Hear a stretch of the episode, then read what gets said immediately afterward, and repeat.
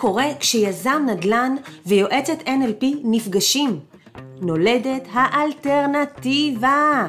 אז ברוכים הבאים לפודקאסט שמדבר נדל"ן בדרך אחרת, מנתח מספרים דרך דפוסי חשיבה ומראה שהתפתחות פיננסית היא כמו כל התפתחות אחרת, מתחילה קודם כל בנו. בואו נתחיל.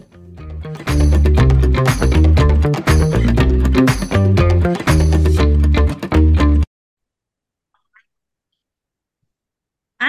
נשמע איתי?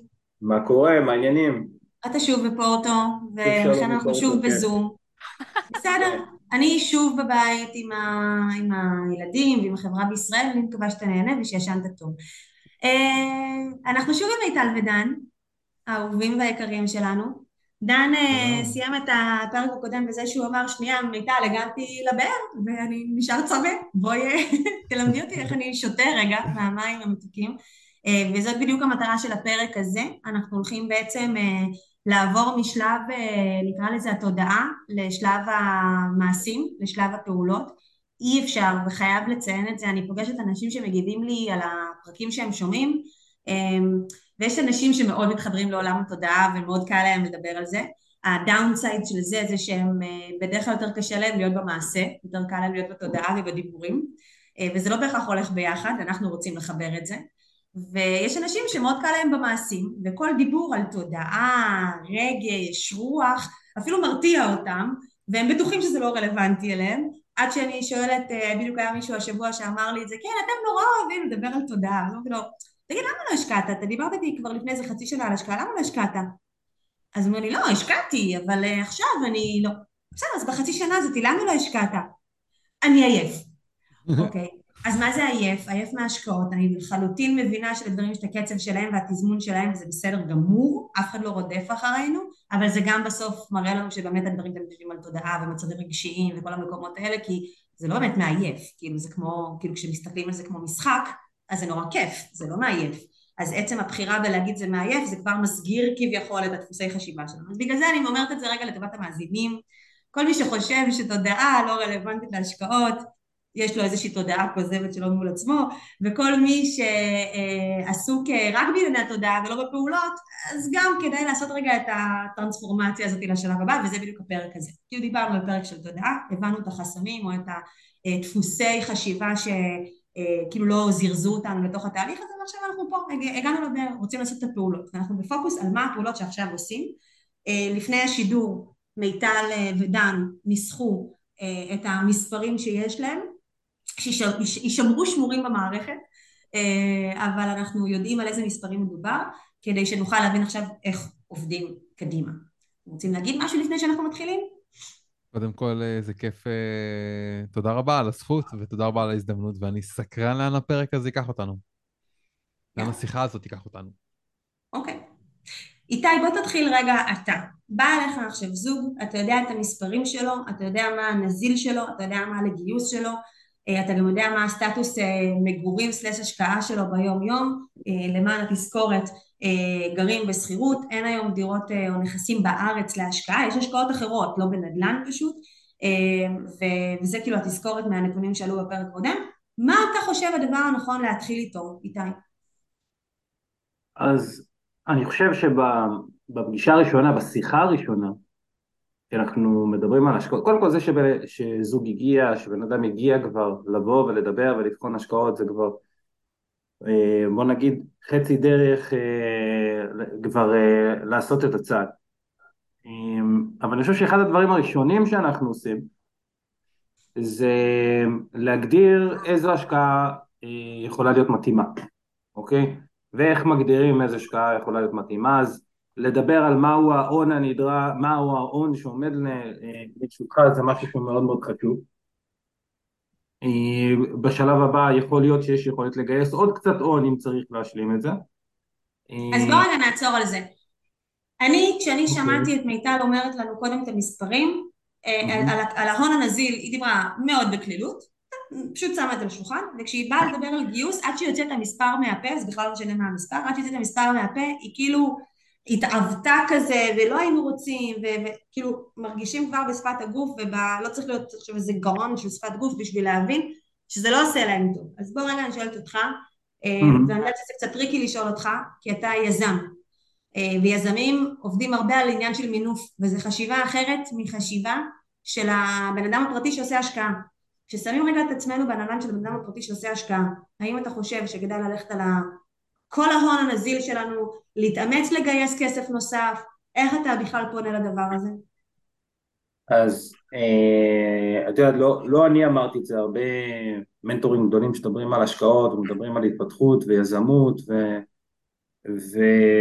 אז, אז מדברים כמובן לא לשים, הש... לשים את ההשקעה שלך על השקל האחרון, כלומר השקט הנפשי שיש לך כשאתה לא שם את השקל האחרון הוא זה שמאפשר לך להיות all in בתוך ההשקעה כי אחרת אתה בחרדה, כלומר אחרת אתה אה, אה, לא תהיה שלם עם, ה, עם ההשקעה וההשקעה תעשה לך מה שנקרא אה, חיים קשים יותר.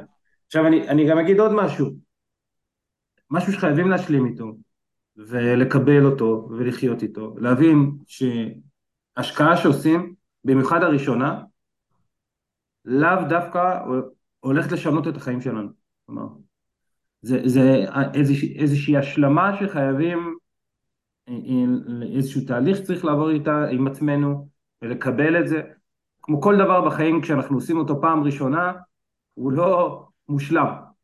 בסדר? כלומר, הדרך פה היא לא פחות חשובה, אז לא להתאהב בהשקעה, לא, מה שנקרא להיות כמובן לשאוף למקסם כמה שאפשר, אבל גם לקבל על עצמנו שיש פה איזשהו תהליך ש, שלנו, שמכניס אותנו לתוך העולם הזה של ההשקעות, אמ, ובגלל זה צריך אה, להגדיר לעצמנו בדיוק את המסגרת שהיא, שהיא נראית לנו מתאימה, ואני אהיה שנייה טיפה יותר ספציפי. אה, למשל, למשל במודל ההשקעה, אם אנחנו מדברים על עסקאות תזרים או שאנחנו מדברים על עסקאות אה, פליפ. אמ, אז באופן נורא נורא טבעי, הרבה אנשים בהשקעה הראשונה שלהם רוצים לעשות עסקאות תזרים, אוקיי? בגלל שבעסקאות תזרים יש יותר ביטחון, כלומר, אני, יש לי נכס ביד, אני לכאורה אמור לראות אה, אה, תזרים כבר מה, from day one, מהיום שבו, שבו הדירה אצלי, אה, והכל אמור להיות, אה, יודעים, by the book, אוקיי? אה, אבל עם ביטחון, בעולם של השקעות, יש, יש סקאלה הפוכה לתשואות, ויש אה, גם אה, סקאלה הפוכה הרבה פעמים להוצאות. למשל עסקאות תזרים, עסקאות שמקדימות את, את ההוצאות שלנו לשלב מאוד מאוד מוקדם, ובדרך כלל מעלה את סכום ההשקעה הנדרש. את סכום ההון העצמי הדרוש. ההון העצמי הדרוש, כן, כי אנחנו עכשיו, כשיש לנו נכס ביד, אז כולם רוצים ממנו חלק. אה, אה, רשות המיסים רוצה ממנו חלק, והגורם המנהל רוצה ממנו חלק, והעירייה רוצה ממנו חלק, וכולם מתחילים לבקש מאיתנו גם כספים במקביל לזה שהכספים נכנסים. אז, ו, ואומנם בעולמות המיקרו, בסדר, אני אתייחס לזה, אה, אבל דירה זה עסק, כלומר דירה שאתה מחזיק, או סליחה, נכס, בסדר, באופן כללי, שאתה מחזיק, זה עסק, זה עסק שיש לו הוצאות ויש לו הכנסות ואת, ואתה צריך לתפעל אותו, אוקיי? אתם, כולנו יודעים מה זה לתפעל עסק. אמ, עכשיו, אמ, אבל יש אנשים שלא מסוגלים לחיות עם המחשבה של אה, לעשות עסקה על הנייר כי זה איזשהו צעד מחשבתי ש... ש... שצריכים לעבור אותו ברמת הסיכון סיכוי, אוקיי? אבל דווקא באופן אירוני העסקאות האלה לדעתי העסקאות שהכי הכי מתאימות כעסקאות ראשונות למי שרוצה להשקיע בגלל שההשקעה שלנו בדרך כלל היא מאוד מאוד מגודרת בתוך ה... ב... ב... ב... במסגרת ההשקעה, גם מגודרת וגם נותנת לנו אוויר תזרימי. אז אם אני רגע ממסגרת אה, את מה שאיתי אומר, ואז אני רוצה להחזיר את הכדור אליכם, דן ומיטל. מה שאיתי אומר, אתם צריכים בשלב ראשון להבין מה סוג ההשקעה שנכון לכם, אני אגיד עוד שלב אחד מקדמי, המספרים שאתם דיברתם עליהם הם אחלה, כאילו אנחנו מכירים ספציפית את השוק של פורטוגל, של פורטו במיוחד, אבל של פורטוגל, גם שמה אה, זה אחלה מספרים, יש עם מה לעבוד. אז אני רגע הולכת עם זה צעד אחד קדימה, נניח שהמספרים, זה לא בדיוק נכון פה, אבל נניח שהמספרים יכולים להתאים לכל סוגי ההשקעה, בואו נדבר שנייה על איזה משני סוגי ההשקעות אתם יותר מתחברים אליהם כרגע בשלב ראשוני בלי להיות מבינים גדולים. כאילו אנחנו באמת רוצים ללכת עקב בצד אגודל. אני רוצה שנייה להתייחס uh, למה שאמרת בהתחלה, ורוצה רגע uh, אולי uh, להגיד במילים שלי מה הבנתי, אולי לטובת אנשים שנמצאים ברמת התודעה שלי ולא הבינו את השפה המקצועית. Uh, סך הכל אנחנו באמת רוצים לצרף עוד אנשים, וגם אנחנו נשלח את הפרק הזה לאנשים שנמצאים ברשימה שלנו. רוצה רגע לתרגם לעברית את הדברים שאיתי אמר. Uh, קודם כל, לא התכווצתי, אין לי בעיה לקחת uh, הלוואות או מינוף, אני אחליט איך אני קוראת לזה. פשוט בסכומים האלה שאני ציינתי, הבירוקרטיה היא יותר מציקה מאשר הסכום שיגיע בסופו של דבר. ולכן התכווצתי, כי אני כאילו רק המחשבה של להתעסק בנמלים האלה, או בדברים הקטנים האלה, אני אומרת כאילו בשביל הפירורים האלה, כל הטרחה הזאת, תעזבו אותי, זה לא מעניין. זה היה שפת הגוף שלי שזיהית. אה, עכשיו רוצה להמשיך. אה, בעצם איתי אמר, יש שני סוגים של עסקאות שאפשר ללכת אליהם. סוג אחד של עסקאות שהוא סוג כביכול יותר, יותר יציב, דיברנו עליו בפרק הראשון, סיפרנו שהיה לנו כזאת עסקה על הפרק, בעצם עסקה של דירה קיימת, בתוך הדירה יש סוחרת, אתה קונה את הדירה, מביא אה, את כל הכסף so called עכשיו, כי זו דירה שהיא כבר קיימת, זאת אומרת יש שלבים עד העברת בעלות, אבל אתה צריך לגייס את כל הכסף עכשיו ולשלם את כל המיסים עכשיו, אבל יש לך בתוך הנכס סוחרת, אתה מקבל את השכירות שלה, העסקה היא כביכול מאוד בטוחה, מתי אתה תראה את התמורה שלה, כשיהיה פינוי בינוי או כשיהיה תמ"א, אין לדעת מתי הדבר הזה יקרה. זה סוג אחד של עסקאות. סוג השני של עסקאות... רק חשוב לציין שלא תמיד יש את הטעם הזה. זאת אומרת... נכון, אבל... לפעמים זה פשוט עניין של אה, לקבל... זה, זה מה שאיתי הגדיר כעסקה תזרימית, אתה שם את הכסף, אתה מתחיל לקבל את התשואה שלו. נכון, מתחיל לקבל את התשואה, ואם תראה את הכסף זה באמת יהיה מעליית ערך שיקרה כתוצאה ממשהו. צופה פני עתיד. סוג השני של העסקאות זה הזכות, אה, זכות לדירה. Uh, כמו שהעסקה השנייה שתיארתי, על, ה, על העסקה שהגיעה לפתחנו, בואו תרכשו זכות לדירה, תביאו קצת כסף היום, uh, לא משלמים מיסים כי זה זכות לדירה, זה לא דירה, ו, uh, ולכן לא העסקה הזאת... מה זה? לא, לא בישראל, בישראל אתה כן משלם מיסים בשלב מוקדם, כשאתה קונה דירות בצורה הזאת. כן.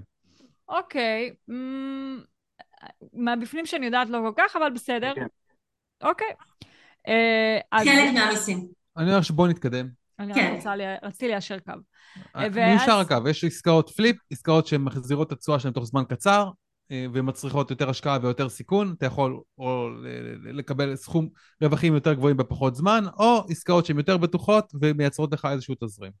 נכון, ואז אני שואלת, ממה, מהמעט שכאילו כרגע דיברנו, בלי להבין יותר מדי, בלי לחפור בזה יותר מדי, מה הדבר שאתם יותר מתחברים אליו? הזכות. העסקה השנייה. אז אני רק, אם מדברת על פליפ, מידע אומרת זכות מתכוונת לפליפ, וחשוב רגע לדייק את זה כי זה לא באמת זכות. אה, פה צריך לחדד את ההבנה שלנו, ואנחנו החלטנו פרק שלם על כל הנושא של לקנות אה, רכישה על הנייר, האם מה שאתה מקבל זה דירה, האם אתה משקיע בדירה, או זכות מתוך איזשהו מתווה כללי כאילו של, אה, של רכישה, וזה חלק מהניואנסים שכבר צריך לשים לב אליהם, אני לא רוצה להיכנס לרזולוציות האלה, אבל רק בשביל האישור קו הטרמינולוגי, זה בעצם דירה על הנייר, זה, זה כאילו הרעיון. אז אתם מתחברים יותר למקום של דירה על הנייר. אני אגיד לך מה אני חושב, ותגידי מה, כן. מה, מה, מה, אני אשמח לשמוע את דעתכם על החשיבה הזאת, אני מבין שזאת, זאת, כביכול, בואו נתייחס לזה כהשקעה הראשונה שלנו. זאת אומרת, יש לנו סכום כסף מסוים, ואם אנחנו ניקח את כל הסכום הזה ונייצר איתו תזרים, אז יהיה, יהיה הכנסות לאורך זמן, אבל לא נוכל, בשביל להגיע להשקעה הבאה שלנו, אנחנו נצטרך לחכות עוד הרבה זמן. ואני לא הייתי רוצה לחכות עוד הרבה זמן להשקעה הבאה שלנו, הייתי רוצה לעשות עסקה שתאפשר לנו תוך זמן, פרק זמן קצר יחסית, להיכנס לעוד השקעה, ואז לייצר צמיחה שהיא יותר אקספוננציאלית. קודם כל אתה צודק, אני רוצה רגע לדבר על הזמנים שאנחנו מדברים עליהם.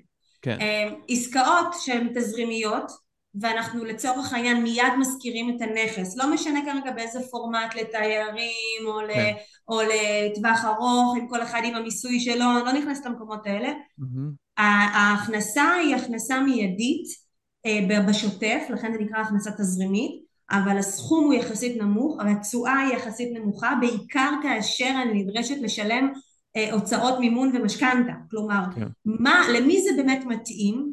אה, בדרך כלל זה פנסיונרים דרך אגב, או אנשים שפשוט יש להם הרבה מאוד כסף שהם יכולים לשים את כל הכסף על הדירה באותו רגע והם אומרים אני אותי רק שייכנס לי עוד לשוטף. לא, זה, יש, איזה, יש איזה עוד שיקול. אגב. Okay. אוקיי. זה אנשים שמסתכלים טווח ארוך, אנשים שבאים ואומרים, אני לא מחפש ל- ל- לעשות פליפ עכשיו, לגלגל את הכסף כל שנתיים וכן הלאה, אני קונה מינימום חמש שנים קדימה, שש, שבע, שמונה, תשע, עשר. למה? כי אם אני עכשיו לוקח עסקאות כאלה ואני מתחיל ל- ל- להחליף ידיים כל שנתיים, אז רק עלויות העסקה יהפכו לי את הדבר הזה לפחות משתלם. אוקיי? כל פעם... שעלויות עסקה זה גם הזמן שלי, זה, הזמן, זה זמן, זה לא רק עלות של כסף. הכל, גם... הכל. כאילו, כלומר, עסקאות תזרימיות בדרך כלל, עסקאות שאנשים אומרים, אני, אני מסתכל טווח ארוך. אני רוצה לבנות לי עכשיו פורטפוליו נכסים, אני רוצה שככל שיעבור הזמן התזרים יהפוך יותר משמעותי עבורי, אמ, ואתה יודע, אם, אם קונים בשוק טוב אז השכירות עולה לאט לאט ואפשר, ואפשר ליהנות יותר מהמרג'ין וכן הלאה, אבל צריך סבלנות וזה טווח ארוך ולפעמים גם זה טיפה יותר התעסקות, אוקיי? ברמת, ה, ברמת העיסוק עצמו. אוקיי. כאשר בפליפ אנחנו מדברים, איתי כזה, התשובה נבלעה בתוך התשובה שלו, בפליפ אנחנו מדברים על משהו כמו שנה, שנתיים עד למועד המסירה ואז בעצם מגיע השלב של העסקה הבאה. עכשיו מה שקורה זה שכשאומרים קצר ארוך אצל כל אחד זה משהו אחר בראש וכשאנחנו מדברים על קצר שהוא מדבר על אה, אופן יחסי קצר זה שנתיים יש אנשים שיגידו רגע שנתיים אני לא מסוגל לשבת ולא לעשות כלום אני רוצה לעשות עוד משהו בשנתיים האלה. אז לפעמים החיפזון פה הוא מן השטן באמת צריך להבין רגע לדעתי המענה על השאלה אה, איזה נכון לי הפליפ או הזה זה כמה זה נשאל על כמה אה, פרמטרים. אחד כמה הון יש לי. אני לא מכיר אגב אני לא מכיר דבר כזה. כלומר אה, למעט, למעט קונסטלציה אחת של השקעה שבה אתה לוקח חורבה והולך ומשפץ אותה במשך חצי שנה לצורך העניין בעצמך ועושה, ומשביח אותה וכן הלאה ואז עושה עליה פליפ אני לא מכיר קונסטלציה שבה אתה מייצר value גבוה בחצי שנה. בטווח זמן קצר, כן. שגם פה, לא, אז זה הופך להיות העבודה שלך, כאילו צריך... ברור, לא, זה, זה מתאים לסוג מאוד מאוד מאוד מאוד מסוים של אנשים, בסדר? כי המרג'ין שאתה יכול לייצר בזמן קצר על נדל"ן הוא לא גבוה, אלא אם כן אתה משביח בכסף, בזמן, ב... ב, ב בעיצוב ובכל מיני ערכים אחרים. אז אני חושבת שהדרך להחליט בין פליפ לנייר שאין ספק שזה הדבר ראשון, סליחה בין פליפ לתזרימי שזה באמת הדבר שצריך להחליט עליו זה באמת לשאול את עצמנו את השאלות הבאות. מה ההון העצמי שיש לי? קודם כל אה, בהקשר הזה אני לא בעד לגייס. אה, ניתן להשתמש במילה פירורים. אה, אז אה, אני לא יודעת כמה זה פירורים כאילו זה משהו שאפשר לבדוק אותו. אם אנחנו הולכים על הסכום של נזיל פלוס על הגיוס מה ידך משגת? ואם אנחנו הולכים רק על הנזיל מה ידך משגת? ואז בהתאם לזה להסתכל על האקסל הזה, על האקסל הזה ולהגיד האם באמת שווה לי את הדלתא, האם שווה לי את ההתעסקות, אז מבחינת המילה פירורים אפשר בקלות לכמת את זה, זה היופי אם אתם זוכרים תמיד שאני מדברת איתכם על העולם העסקי, אני אומרת מה כיף בעולם העסקי, הכל באקסל, נורא קל לקבל החלטות, כאילו בראש הכל מסתבך לנו, כן, לא, בא לי, לא בא לי, באקסל זה נורא נורא פשוט, האקסל הוא לא דורש מאיתנו עבוד, כאילו, לא, זה לא העבודה, זה לא המנטלי, זה נטו המספרים. אז תאורטית בשביל לקבל החלטה אם זה נזיל פלוס גיוס או רק נזיל אפשר לעשות את האקסל ולראות. אבל ברמת ההיצע נקרא לזה התודעתית נקרא לזה שלי אני לא חושבת שנכון להביא את הגיוס בשלב הזה. ראיתם שעובד לכם סבבה עכשיו תגייסו את הכסף בשביל עסקה נוספת. ואז אתם כבר באים עם ביטחון אחר ואתם יודעים שאתם מפזרים את ההשקעות שלכם וזה עולם אחר מבחינת הביטחון שניגשים אליו לתוך העסקאות. קשה מאוד להתנהל מתוך המקום של הפחד ולהפך זה רק עוצר אותנו בסופו של דבר. עדיף לדעתי לעשות צעדים קצת יותר קטנים מתוך ידיעה שאם הם יעבדו אני אעשה עוד פעם את הצעד הקטן הזה מאשר צעד אחד גדול שדורש ממני הרבה יותר מאמץ ובסופו של דבר תוקע אותי במקום.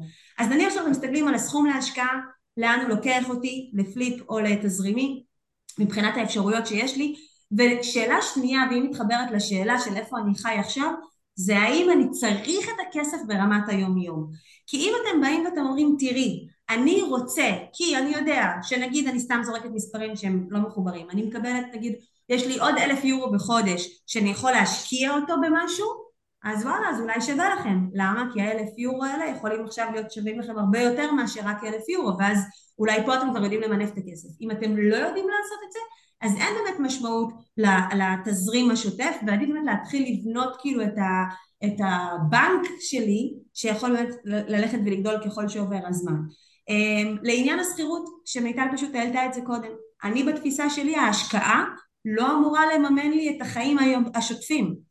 כאילו ברור שיש כאלה שעושים את זה לצורך זה, יש כאלה שממש, אה, שוב, אני, יש לי בראש כמה אה, אנשים שדווקא בפנסיה, שלקחו את הכסף, השקיעו בהכנסה תזרימית, כי, כי מזה הם חיים ביום יום, שזה מהמם, אבל כל עוד, ברוך השם, אנחנו עובדים, יש לנו עסקים, יש לנו אפשרות להתפרנס, אני לא הייתי מחברת בין השקעה לבין ההוצאות השוטפות שלי. ההשקעה היא לטובת השקעה, כדי לגדול, כדי להתפתח, ולא בשביל ההישרדות היומיומית. לא, לא, זה לא הייתה הכוונה שלי בזה שציינתי את סכום השכירות. ציינתי את סכום השכירות כי מלבד המחשבה ל- לרכוש נכס להשקעה, יש לי גם uh, מחשבה על זה שאני רוצה לרכוש נכס למגורים.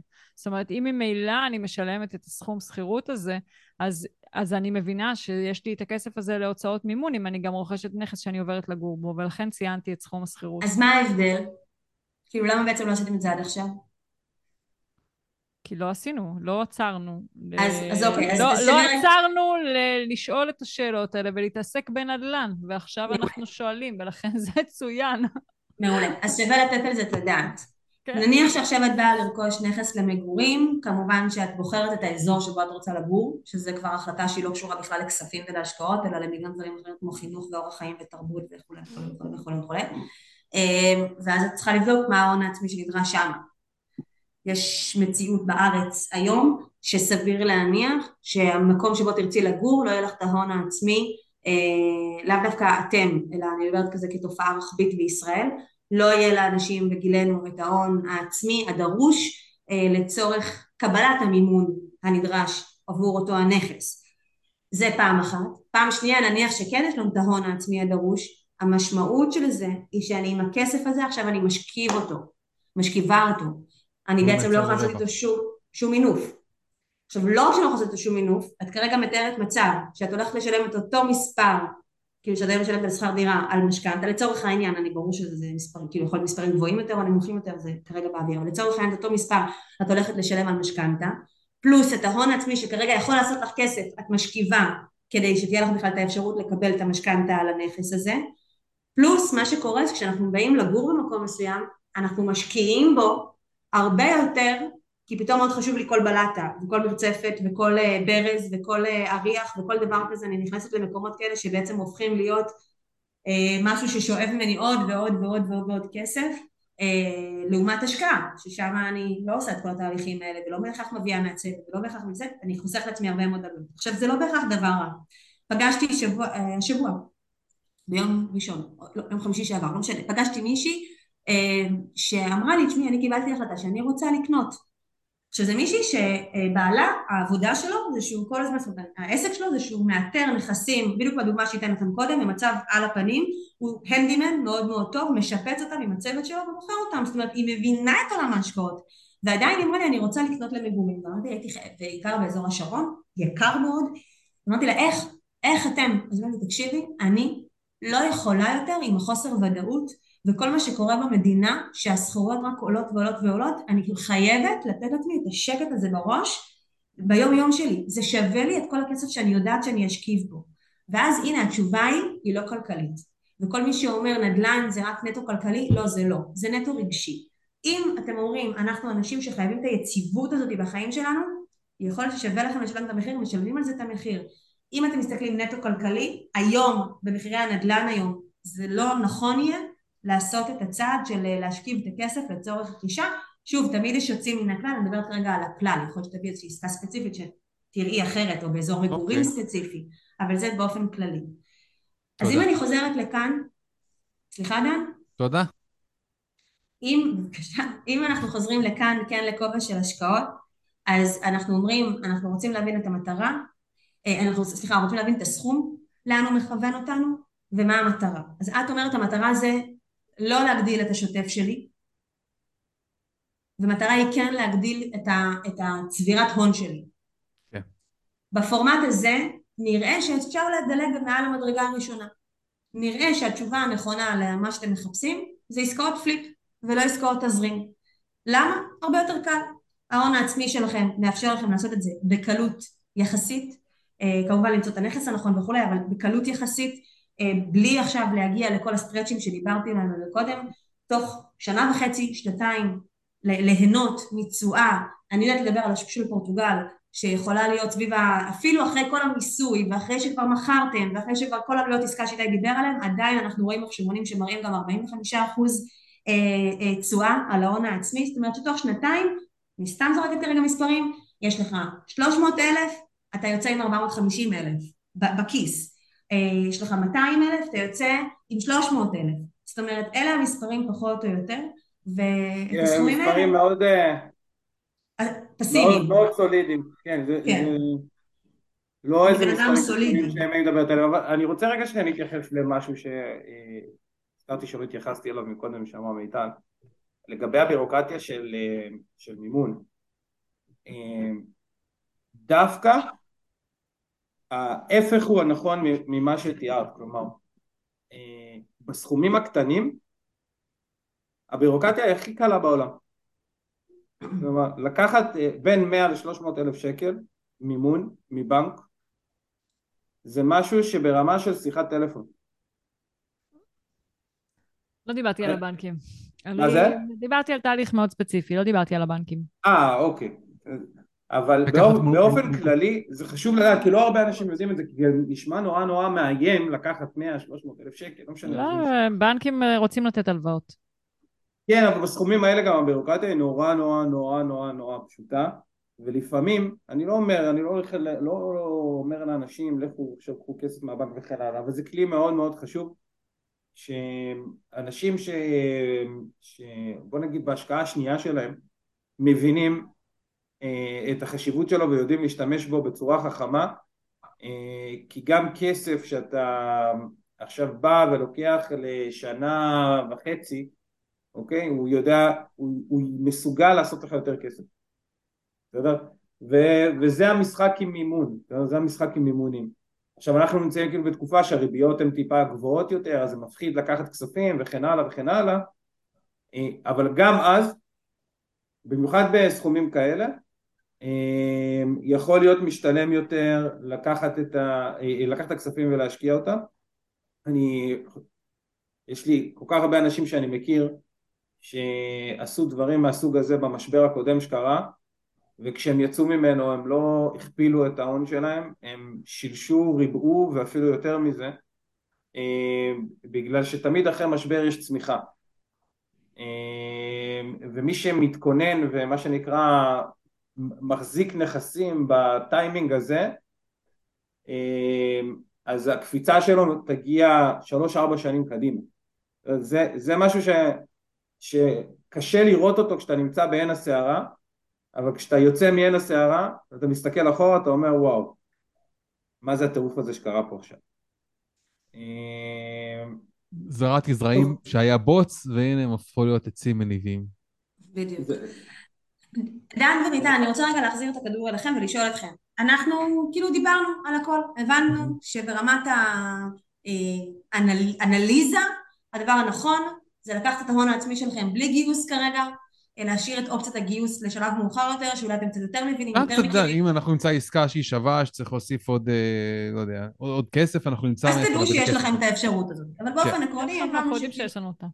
יופי, אז בגדול אנחנו מבינים את הטווחים של הכסף שיש, אנחנו מבינים שאנחנו מחפשים אה, עסקאות פליפ מבחינתכם, ותהיו רגע כנים עם עצמכם. מה הדבר הבא שדווקא יכול לעצור אתכם? כי ברור שמה שהדבר הנכון לעשות זה אוקיי בואו אני אראה לכם עכשיו נכסים שלנו או שתלכו לאחרים. אתם יודעים מה אתם צריכים לחפש אתם יודעים שאתם מחפשים עסקאות של 30-70 לצורך העניין שההון העצמי שלכם שווה 30% מערך הנכס אה, ואתם רוצים אה, לדעת שתוך שנה שנתיים כמה אתם מקבלים אתם יכולים לבדוק בפורטוגל, אתם יכולים לבדוק במדינות אחרות, זה לא משנה בכלל. בישראל סביר להניח שיהיה לכם יותר קשה למצוא בסכומים האלה. ו... וזהו. אבל אם זה היה כל כך פשוט אז אולי כבר הייתם עושים את זה. אז בואו רגע נבין, באמת תהיו כנים עם עצמכם, מה הדבר הבא שיכול דווקא לעצור אתכם. הפחד שזה לא יעבוד, שניפול לאיזשהו תרמית, שאנחנו לא... אה, שניפול לאיזשהו מקום ש, שבו, אה, לא יודע, נאבד את הכסף שלנו. אני חושבת שלא קיבלתי פרטים על מה הסיכונים. כאילו, את יודעת, מה הקרקעית אה, של הלמטה? אוקיי. מה הטווח, כן? מה טווח הסיכון? כאילו, אוקיי, מסתכלים למעלה, מבינים, זה יכול אה, לייצר תשואה כזאת, בסדר, ואם זה משתבש, אז אה, איפה, איפה, איפה, איפה זה יכול להשתבש ואיפה נוחתים? זה, זה נורא מצחיק, גם איתי וגם אני מחייכים, כי אני כאילו בכלל, כאילו, זה לא עובר לי בכלל בראש. כן. כאילו, אני בכלל לא חושבת על האפשרות הזאת, ואני רגע שם את עצמי בנעליים של מי שכאילו כשקניתי את הדירה הראשונה מפורטו, שעכשיו איתי מקליף ממנה, Mm. אני בכלל לא שאלתי את עצמי את השאלה הזאת, אבל אני לא אומרת שזו לא שאלה חשובה, זו שאלה חשובה. אגב, אני לא, אני לא כמו מיטל, אני חושב על זה המון, פשוט ככל שעברו השנים, ככל, ש, ככל שאתה עושה יותר עסקאות אתה לומד כבר להכניס את זה, כאילו אני חושב שהמחשבה הכי, עם המשקל הכי כבד היא בהשקעה הראשונה. אז, אז בואו רגע נדבר על זה, איתי, בואו שנייה נדבר. אני אגיד לך את האמת, אני כרגע פחות מוטרד מזה, אני כאילו, אחרי השיחה הזאת, אני כאילו אומר, טוב, יאללה, בואו שימו לי עסקה על השולחן, בואו נתקדם. ואז אני הייתי אומרת לו, רגע, עצור שנייה, בואו נראה, בואו נראה את הפרטים, ואז נתקדם. כן. כן. לא, אבל אני חושבת שכאילו מה שמיטל אומרת, סבבה, אני רוצה להבין שנייה על איזה מגרש אני נכנסת אליו, אה, אני הבנתי את הפוטנציאל של המגרש הזה, אני רוצה להבין רגע את הצד השני שלו, אה, אה, ובואו שנייה רגע נשים את הדברים על השולחן. סיכוי סיכון. באופן עקרוני, אנחנו עשינו פרק שלם, או עשינו יותר מפרק אחד, שמדבר על הסיכונים, והקלטנו פרק שלם שמדבר על הסיכונים בדירות על הנייר. אז אה, זה פרק שנקרא, אה, אה, שמתמקד בעסקאות פליפ, אם אני לא טועה זה פרק מספר 4 ואפשר לחזור ולשמוע אותו, ואני לא רוצה לחזור בדיוק על כל מה שנאמר שם. אבל אני כן רוצה שרגע רק נשים בראש כאילו ממה אנחנו יכולים באמת באמת לפחד, כאילו מה כבר יכול להיות הפחד סביב זה, בפרק אנחנו ממש מסבירים איך אפשר לעגל את זה בתוך ההסכם, או למה לשים לב, מה לדרוש מהיזם ומה לדרוש מהקבלן, כלומר איך, איך לתת מענה לפחד הזה ברמה הפרקטית, אבל מבלי להיכנס רגע למקומות האלה, מה עובר לכם בראש? קודם כל שזה לא תרמית, בואו נבין רגע, אתה אמרת פשוט, פחד ותרמית. מה, איפה שמעתם על תרמיות? מה יכול, למה שתחשבו בכלל שזה תרמית? אבא שלי. אני זוכר שכשהייתי ילד... לא, לא, לא, לא ילד, יש דברים שעדיין חיים בשדה שלך. אה, האמת שזה לא כל כך מניע, זה לא כל כך מפחיד אותי. אה, אני מאוד מאוד נוטה לסמוך על אנשים, אבל אני יודע שיש אנשים שנכוו. אני למדתי משפטים וקראתי מלא פסקי דין כאלה. סבבה? זה קורה, זה קרה. יש מלא אוקיי. אנשים שקנו חתול בשק, איך זה נקרא? חתול בשק. אה, בסדר? זה, זה דבר קיים, בשביל זה יש בתי משפט, בשביל זה יש חקיקה.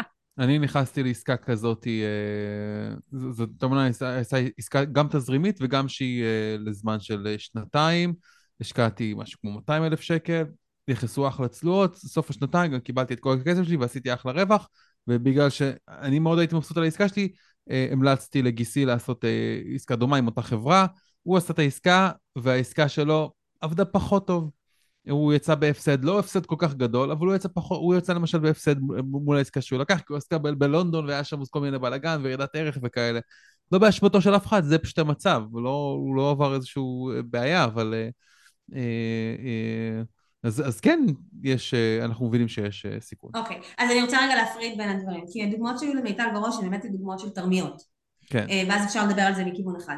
ומה שאתה מדבר עליו זה סיכוני שוק, וזה משהו שונה. אני, אני יכול רגע שנייה לשאול משהו, כי זה מעניין אותי רגע ברמת הדיטלס. לפני כמה זמן זה היה?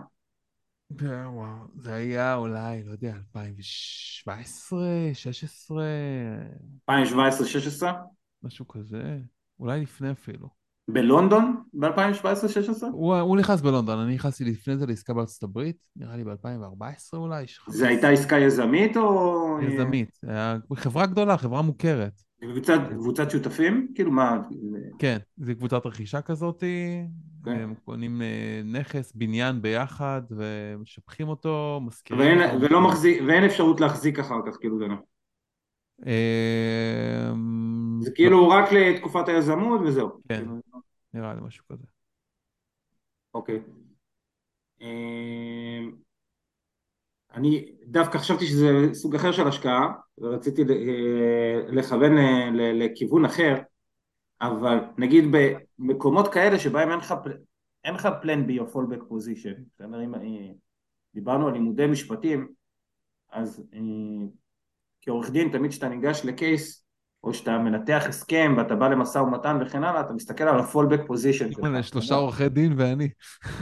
יש שלושה עורכי דין. אז אתה אומר... שלושה עורכי דין וצדיק אחד בסדום. אגב, אני כעורך דין הייתי צריך להתנער הרבה ממה שלמדתי בשביל שאני אוכל לעשות, בשביל שאני אוכל לעשות, כן? כי... יש פה שלושה עורכי דין, שלושה מטפלים. אני משפטנית, אני מזמן תליתי את הנעליים. לא, אבל זה לא, אבל אתה יודע, אנחנו לומדים את זה באוניברסיטה, ומי שאחר כך עושה התמחות אז בהתמחות, ומי שאחר כך עובד כעורך דין כעורך דין, ומטפטפים לנו כל הזמן לראות רק סיכון. נכון. אוקיי? סיכון וסכנות וכן הלאה וכן הלאה. כשאתה כל הזמן רואה סיכון וסכנות, קשה לראות את ה... את ההפך, כלומר, יש לי תלמידה פעם, היא הייתה הדוגמה הכי טובה. אני נוסעת על הכביש עכשיו, אני לא מדמיינת את מי שיקפוץ לי לכביש ואיזה תאונה אני אעשה, אני נוסעת, נוסעת לאן שאני רוצה להגיע. יכול להיות שיקרו דברים, יכול להיות שיקרו דברים, אני מתעסק בזה כל היום, לא, אני רוצה, אני פשוט מתקדמת, נוסעת. בדיוק, כן, נתתי את הדוגמה הזאת אתמול, אבל אני מבינה מה שאתה אומר, אני לא חושבת שזה מה שאני מסתכלת עליו, חשוב לי פשוט להבין את אוקיי, הצד השני. זאת אומרת, לא, אז. אני רק רוצה לדבר רגע, אני לא אומר, אבל- אני כן רוצה שנייה רגע להשלים את הנקודה הזאת. למשל, בעסקאות פליפ, אתה, אני, כשאני ניגש לעסקאות, גם כשככה באתי והצגתי לי את הקדירה ב- הראשונה שקנינו בפורטו, אמרתי לה, תקשיבי, בואי נשים כאילו, מה, לא צריך לשים עכשיו הרבה כסף, בוא נשים, היה 60 אלף יורו בערך, היה צריך לשים בנקודה הראשונה. אה, אמרתי לה, בוא נשים את הכסף, מה, כאילו, מה אכפת לנו?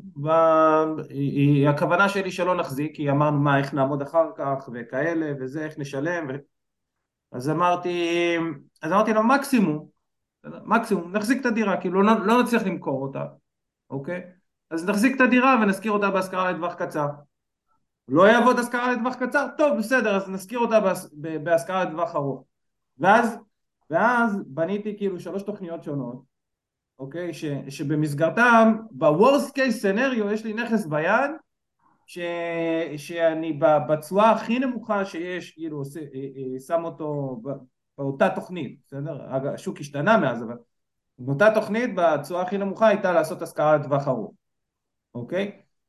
אה, וניגשתי לעסקה הזאת כשאני מבין שהיה- שזה מה שכאילו, זה, זה התוכנית העבודה שלי, כלומר יש לי, או ש... הכוונה הראשונה שלי היא למכור, ואם אני לא, אם אני אחליט שאני לא רוצה למכור אז אני אזכיר את זה לטווח קצר כי שם אני יכול לעשות את התשואות הכי גבוהות ואם זה לא יעבוד ויהיה איזושהי בעיה אז אני, אז אני אזכיר לטווח ארוך כי... ומה קרה בסוף?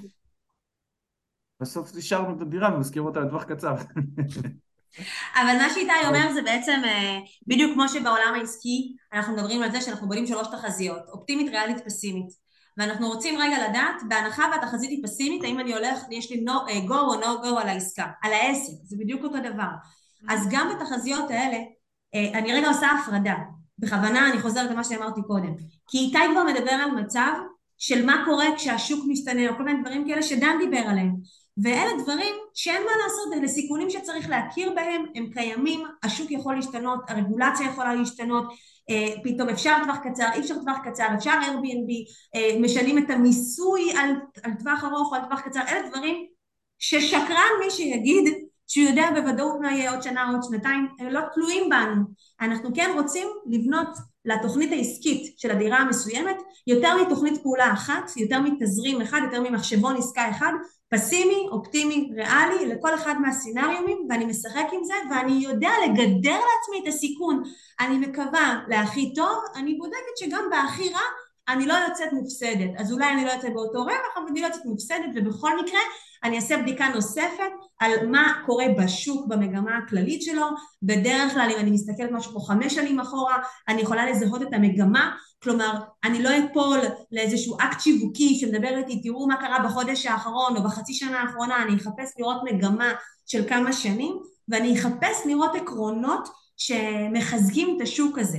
למשל, תיירות, מגמת, מגמת עלייה של תיירות זה משהו שמחזק את השוק כי התיירות מניעה את הגלגלים להרבה מאוד דברים אחרים, לתחבורה, לתרבות, למסעדנות, למיליון דברים אחרים שמחזקים בעצם, כמובן עוד דירות, עוד נכסים, עוד מלונות, דברים שמחזקים בעצם את השטח.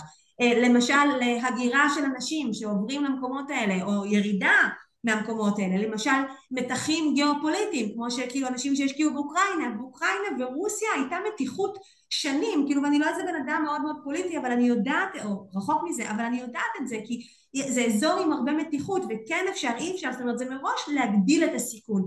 אני לא אומרת שזה לא שאי אפשר למצוא שם עסקאות טובות, אפשר, כי תמיד זה עניין של כמה סיכוי לעומת הסיכון הזה. אבל אם אני רגע רוצה לגדר לעצמי את הסיכונים, אלה פרמטרים שאני מסתכלת עליהם בשביל להתחיל לעשות כמה תחזיות. אם אני רגע לא בצד הזה של המשוואה, אלא בצד של התרמיות, שזה מה שמיטל כרגע מבחינתי מייצגת, שמדברת על פסקי דין, אז פה רגע כדאי רגע להרחיב את הספקטרום ולהבין סטטיסטית אה, מה המציאות. והקדשנו לזה דרך אגב את הפרק הראשון שלנו, אם לא טועה הראשון או השני בפודקאסט, כי, כי זה... מי שלא נמצא על המגרש הזה, הוא בעיקר ניזון ממה שהוא שומע בחדשות, או בפסקי דין, או במקומות האלה. מה מגיע לפסק דין? מה מגיע לבית משפט? מה מגיע לחדשות לצערי הרב? לא כל ההצלחות. אה, וזה באמת, פה אני מתחברת לאנלוגיה של דן, כי אם מסתכלים על המג'וריטי, ברוב המקרים אנשים עושים כסף מהשקעות, גם אם זה לא סכומים ששינו להם את החיים, אבל הם עושים כסף מהשקעות אה, ולא נופלים לתרמיות. התרמיות יכולות לקרות הם, ב, הם בשוליים של הדברים, ותמיד אפשר לעשות מספיק due diligence על החברה שמלווה אותי, ההסכם שאני חותמת, מאיך הוא שומר עליי, היזם שאני קונה ממנו, הקבלן שאני קונה ממנו וכן הלאה, אני לא אומרת ללכת עיוורים, אני אומרת ללכת עם עיניים מאוד פקוחות, למעשה זה כל הפודקאסט, כל הפרקים בפודקאסט על זה הם מדברים, וכל פעם פרק אחר נותן כלים אחרים לפי סוג העסקה שהולכים. אבל כן חשוב בראש לא לחבר בין הדברים, בין מצב תרמיות, שהוא באמת השוליים והנדירים, אה, לבין המצב של הסיכונים שאנחנו בהחלט רוצים לגדר אותם ולראות אותם בתוך התחזיות, קל לראות את זה. מה שלי גם נותן ביטחון זה שאני יודע שאם אנחנו למשל הולכים לעסקה כזאת אה, עם אנשים שאנחנו סומכים עליהם ועם אנשים שיש להם כבר ניסיון בשוק, שיש להם עסקאות משלהם ושכבר מנהלים כל מיני תיקים, אז הם מכירים את הניואנסים הקטנים, הם שניהם עורכי דין, אנשים שאני מאוד סומך, סומך עליהם, אז זה פותר לי הרבה מאוד מהחוסר ודאות, כי אני יודע שזה כמו מים עמוקים שאני לא יודע לשחות בהם, אבל... אגב, בהקשר של מה שאתה אומר, בדיוק אני חוזר רגע של הנקודה הקודמת של אה, לקחת מימון והלוואות, נגיד אני היום לא מתעסק כמעט עם בנקים, אני לוקח מומחים, שזה מה שהם עושים, והם, והם uh, עושים את זה עבורי, כלומר אני היום, כאילו אני חושב שלמומחים בכל תחום יש ערך אדיר הרבה, הרבה מעבר למה שידעתי להעריך כשהייתי צעיר יותר. כן. לא יהיו אנשים אה, יותר מאיתנו שיסכימו עם מה שאמרת, בתור אה, כאלה ששכרו את שירותיה של מיטל בהקשרים אה, שונים עסקיים קודם, אנחנו לגמרי מכירים בערך של מומחים כשאתה רוצה לעשות משהו, ללכת עם הכי טוב בתחום. אני חושבת שאת באה, קודם כל תודה, אבל אני חושבת שאת באה להגיד משהו אחר. כי רגע. אתם המומחים שאנשים פונים אליהם. חד משמעית, בתור מומחים שכאלה, אז אנחנו לגמרי מכירים בערך של אנשים שמתמחים בתחום שלהם, לגמרי מיטל, זה הסיבה שאנשים פונים אלינו, כי יאללה, אנחנו מתמחים בתחום שלנו. יאללה, בא לי שנשתה מהבאר. רגע, אבל בא לי ממש להגיד שברור אה, שההמשך, כאילו שאלת מה הלאה מבחינתנו, אז אה, הלאה מבחינתנו זה ברור אה, להגיד לכם, יאללה, תביאו הצעות טובות ובואו נתקדם, כאילו, ברור לנו לחלוטין שאנחנו הולכים עם אנשים שאנחנו סומכים עליהם, אז... אוקיי, אז... אני, אני, דווקא, אני דווקא אוהב להישאר בעולם התיאוריה. אתה יודע, אני מיטל, אשתך מיטל, כמה סבלנות יש לנו מיטל? מיטל זה לא מיכל, זה לא... מיטל זה לא מיכל, בדיוק. ממש ככה, הבנת, זה כזה, יאללה, טוב, עכשיו אפשר לעבור לתכלס? אז אני חושבת שהדבר הבא אה, שהרבה פעמים אה, יכול להשפיע, אני חייבת להגיד שכשאני עושה פגישות אה, מכירה או הצוות שלנו שעושה פגישות מכירה זה לא חלק מהפלואו אבל בגלל שאנחנו כרגע בפודקאסט אני כן רוצה לשים את זה על השולחן ואז אפשר יהיה מבחינתי לעטוף את הפודקאסט הזה, את הפרק הספציפי הזה ואז אפשר יהיה להמשיך כאילו offline על עסקה ספציפית זה לא מטרה מבחינתי של הסדרת פודקאסטים הזאתי אבל כן אחד הדברים שאני כן אוהבת לעשות זה לנסות להבין מה האופי של הבן אדם. כי למשל נכון שהעסקאות בסוף הן עסקאות שצריכות לעשות שכל במספרים, בתחזיות ועל הנייר. מצד שני, כן, בטח בעסקה ראשונה יש איזשהו עניין של חיבור רגשי.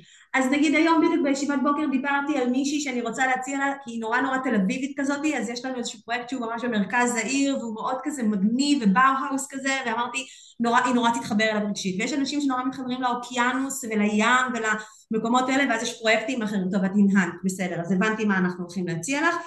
אז, אז בדיוק המקומות האלה, אני חושבת שזה גם משהו שמישהו שרוצה להשקיע... שפת גוף של אנשים. גם משהו ששווה לחשוב עליו כשאתם מתכננים עכשיו, כל מי שמאזין לנו, לא רק מיטל ודן, שחושבים רגע מה להשקיע, תשאלו את עצמכם, וואלה, כאילו, מה בא לי, מה יחבר אותי רגשית? זה לא בהכרח מה שיקבע בסופו של דבר, אתם בסוף באים לעשות השקעה ותמצאו מספרים, אבל ככל שאתם תתחברו לסיפור של הנכס, יהיה לכם הרבה יותר כיף בתוך תהליך ההשקעה הזה, וזה גם משהו שאני חושבת שכדאי שיהיה כזה להגשים אותו בראש. טוב, אנחנו נראה לי נמשיך offline לאיזושהי פגישת, או אצלנו במשרד, או זום על נכסים ספציפיים. לא, אבל... לא, אין לי כבר סבלנות להתחיל, בא לי כבר לא, כאילו... אבל לכם יש עכשיו, מיטל אמרה לי לו"ז מאוד מאוד עמוס, אז אנחנו נתאם לנו את זה בנפרד, אבל, אבל כל מי שמאזין לנו, אני מקווה שמה שאתם לקחתם מתוך שני הפרקים האלה זה בעצם ממש, ממש תהליך קבלת ההחלטות. כי אין סיכוי שתהליך קבלת ההחלטות לא עובר דרך מקומות מנטליים של כל מיני חסמים או סרטים שיש לנו בראש או מחשבות שקופצות לנו. כדאי לתת לזה רגע את הדגש, זה לא חייב להיות עכשיו בשיחה של שעה ואתם לא צריכים לעבור אימון, בטח לא איתי, אבל אתם יכולים כן לשים לזה רגע על השולחן ולשאול את עצמכם רגע שנייה למה לא עשיתי את זה עד היום? ומה באמת מפריע לי? ומה באמת עולה לי בראש כשאני חושב על השקעה? ולהתבונן בדברים כמו שהם ויחד עם השלב הזה לעבור גם לשלב היותר מעשי אבל איזשהו שלב ביניים של גשר כזה של לשאול את השאלות כמה כסף יש, לעשות את הבדיקה המספרית בכלל שנותן בכלל איזושהי הבנה, איזושהי התחלה, איזשהו ביטחון, מה המטרה שלי, אני רוצה תזרים, אני רוצה הכנסה שוטפת, אני רוצה להגדיל את ההון שלי. וגם אחרי הדברים האלה שאנחנו מתחילים להבין לאיזה סוגי עסקאות נכון ללכת, מה עכשיו יכול לעצור אותי וממה אני עדיין חושש. עם המקומות האלה אפשר לבוא עכשיו לאן שלא תלכו, לשים את זה על השולחן ולבקש מהצד השני שייתן לכם את המענה הזה, הספציפי הזה שנכון לכם. וזה הרבה יותר חשוב בעיניי ללכת בצורה הזאתי מאשר ישר לבוא ולשאול איזה נכס יש לך להראות כי איזה נכס אתה בהכרח עושה איזושהי פעולה שהיא על ריק היא כאילו, אתה, אתה לא יודע אם הנכס הזה איפה הוא, איפה הוא יפגוש אותך בסופו של דבר אלא אם כן אתה באיזושהי רמת בשלות הרבה יותר גבוהה שבאמת מישהו שקונה ויש הרבה כאלה שקונים שתיים, שלוש, ארבע דירות בבת אחת וזה בסדר גמור ואז זה תהליך אחר לגמרי אבל כאשר מדובר בהשקעה ראשונה אה, שזה בעצם היה מוקדש שני הפרקים האלה לאנשים מהסוג הזה וכמו שאמרתי גם בפרק הקודם, לאנשים שדווקא ברמת תודעה גבוהה ורחבה וחזקה, שעדיין יש את הצד, זה בהחלט תהליך החשיבה שנראה לי נכון לעשות אותו. אני מוקירה אתכם, אמרתי את זה גם בפעם שעברה, על הפתיחות, על זה ששמתם את עצמכם ככה, אה, בטח במקומות שאתם באים מהם. זה, זה באמת פשוט walk the talk מבחינתי, ומורידה בפניכם את הכובע as usual basically. אה, אז, אז תודה רבה רבה רבה רבה. רוצים, מישהו רוצה להגיד משהו לסיום? איתי, דן, זאת הייתה שיחה עם, בין שלושה עורכי דין לשלושה מטפלים, ואנחנו ארבעה. לגמרי, כן. כן אני מאוד אה, מתחברת למה שאתה אמרת. ומספר דו-ספרתי של זהויות, נראה לי. וואי, זה בכלל אה, דבר מאוד מורכב להיכנס אליו. אבל אני רוצה באמת להגדיל, אה, להגדיל על מה שאמרת, על המקום הזה באמת של הקבלת החלטות. אה, כמה, את יודעת, כשמגיעים, זה לא שונה בשום דבר, כשמגיעים אליי להתייעץ בנושא זוגיות, כשמגיעים אליי להתייעץ בנושא אה, אה, הורות, פוריות, או מגיעים לדן להתייעץ בנושא של אה, ריפוי. זה לא שונה בשום דבר, חשוב להבין שיש יש את מה שנמצא מעל פני השטח ויש את מה שנמצא מתחת לפני השטח ולשני הדברים צריכים לתת מענה. אה, אי אפשר להתעלם מאף אחד מהם. מסכימה. מעולה. טוב, חברים אהובים שלי, אנחנו, אה, אני אדבר איתכם עוד רגע בנפרד, מחוץ לשידור. תודה רבה לכל מי שהקשיב, ואם יש לכם שאלות אתם מוזמנים אה, לפנות אלינו, להשאיר תגובות אה, בפייסבוק, ביוטיוב, בכל מקום שבו זה נמצא, לפנות אלינו בפרטי, למשרד, לאיתי, למיטל, למי שאתם רוצים. אנחנו מאוד מאוד מחוברים למקום הזה של, של נדל"ן כמקפצה להתפתחות פיננסית, ולכן נשמח להנגיש את ההזדמנויות האלה. המשך יום מקסים, תודה רבה. תודה רבה. ביי. ביי.